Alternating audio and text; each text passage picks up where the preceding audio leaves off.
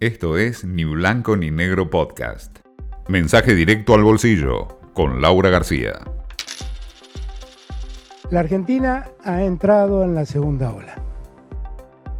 Debemos tomar nuevas medidas de cuidado. Lo que suceda en la segunda ola va a depender de las medidas que implementemos, de que haya un control riguroso en cada jurisdicción y fundamentalmente del compromiso de cada miembro de nuestra comunidad. Se establece el cierre de bares y restaurantes a partir de las 23 horas. Se prohíbe la circulación entre las 0 y las 6 de la mañana de cada día. Tal como se temía hace varios días ya, eh, en esta segunda ola de coronavirus vuelven las, las restricciones. Vuelven para los argentinos las restricciones para circular, para el transporte, según lo anunció el presidente de la Nación. Para la economía esto supone una sombra muy grande que se cierne sobre el panorama que se había trazado para este año. Es lo que los empresarios llaman el, el costo de volver a cerrar, de bajar las persianas, aunque esta vez no sea totalmente, sino por unas horas más. Justamente respecto a eso se difunden dos indicadores importantes de la economía. Eh, el INDEC el jueves da a conocer producción industrial y construcción. Son datos de febrero, algo rezagados, pero mm, el gobierno dice que mostraban que muy de a poco, tibiamente, eh, la cosa se ponía en marcha.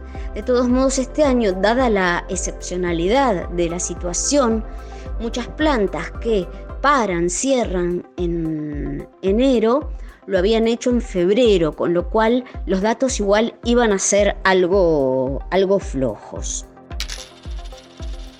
Mientras tanto sigue muy cargada la agenda internacional. Comenzó lo que se llama la Asamblea de Primavera del Banco Mundial y el FMI. La Argentina pide, reclama, pide, insiste, aunque el fondo no parece muy proclive a concederle sus pedidos, pide alargar plazos para la deuda, pide bajar las tasas, pide quedar exceptuada de una auditoría por parte del organismo.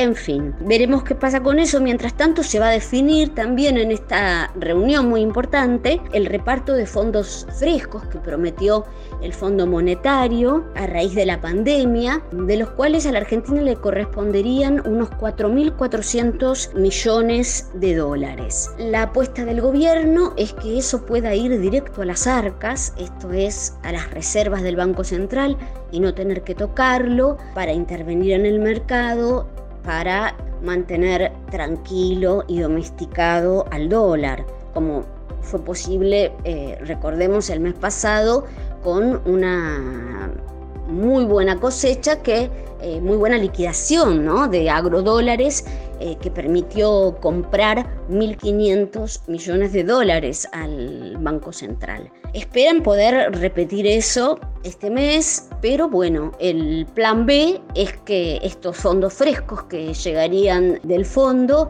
al menos sirvan para pagar la primera cuota de esta mega deuda que tenemos y que ya se nos viene encima.